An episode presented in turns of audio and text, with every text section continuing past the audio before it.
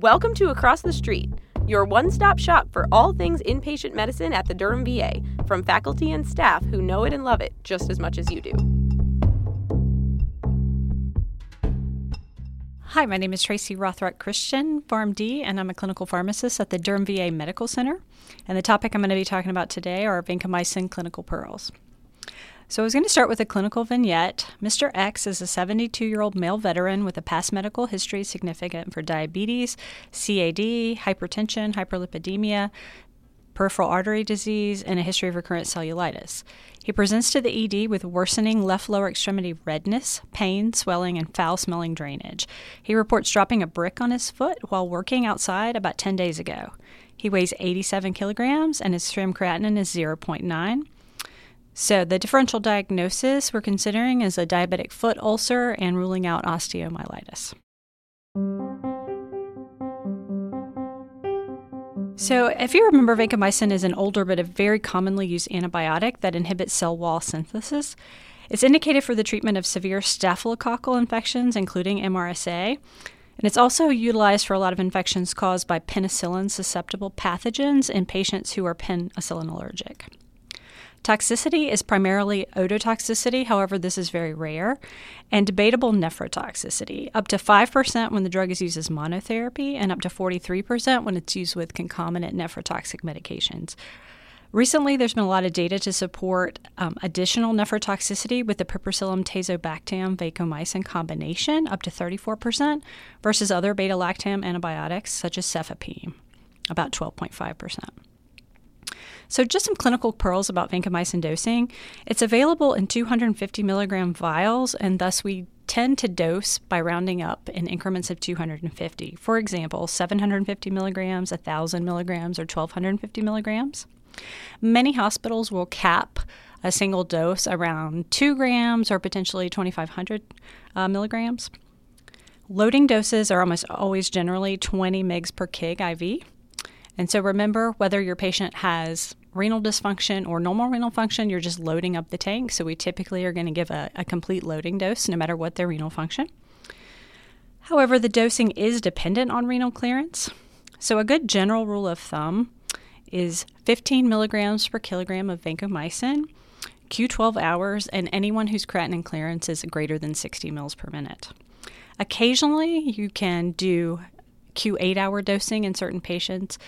In my VA population, this is very rare, but if you work in a hospital where you have very young patients, patients in their 20s with creatinine clearances of 120 or greater, you may need Q8 hour dosing just to get to therapeutic levels.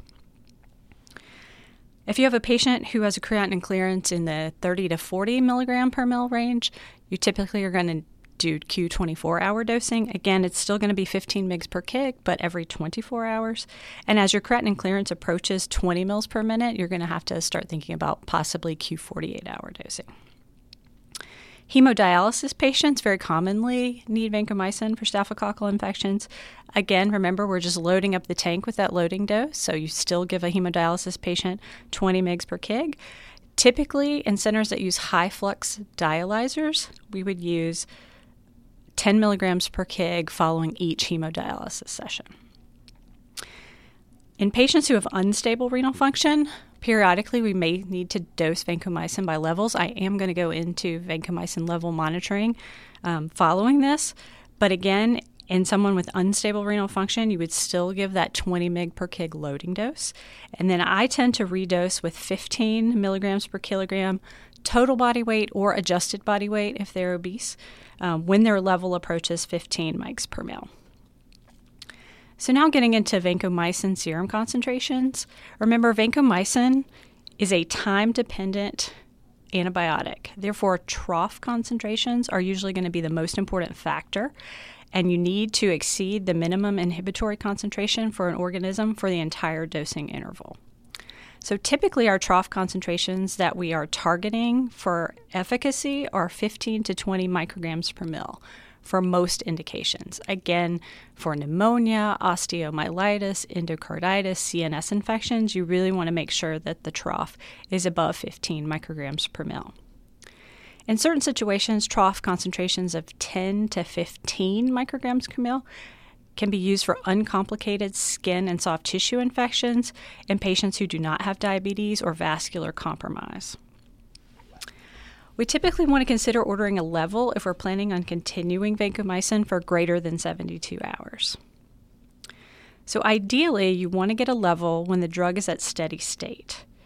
Pharmacokinetically, that would be 3 to 5 half-lives of a drug, but a general rule of thumb would be before the 4th maintenance dose of vancomycin. Another clinical pearl is I tend to wait until the 5th or 6th dose in morbidly obese patients to allow for more time for distribution in these patients. And that's, again, provided that their renal function is stable and within normal limits.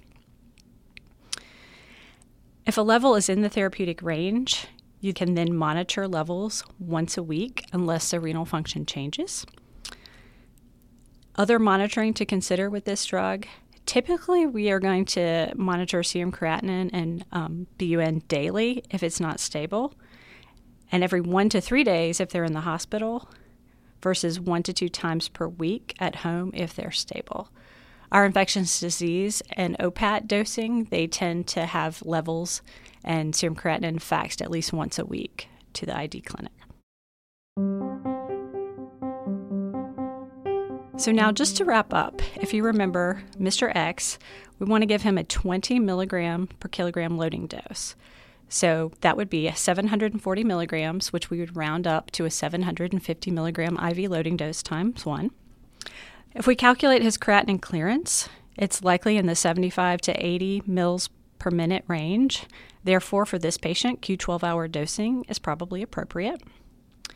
So a dose of 1,250 milligrams IVQ12 is roughly 15 milligrams per kilogram, and our PK, or pharmacokinetic calculations for this patient, would predict a trough of about 18 micrograms per mil with this dose. I would suggest ordering a vancomycin level prior to the 4th dose with this patient. Ideally, trough levels should be drawn within 30 minutes of the dose. However, we can extrapolate the level if it's ordered up to 4 hours before the 4th dose. A clinical pearl for the Gen Med wards at the VA is that we have specific phlebotomy lab draw times. And on the floor, if you order a spot level, phlebotomy will draw it. One of the things I see being done are residents ordering vancomycin trough levels on the floor. And if that is done, phlebotomy expects the house staff to draw that level. So clinical pearl would always be to order spot levels of vancomycin in patients on the general medicines floor. And I think that's it to wrap up. I just want to state that the views and opinions stated during this podcast are my own and do not necessarily reflect the views and opinions of the Department of Veterans Affairs or the Durham VA Hospital.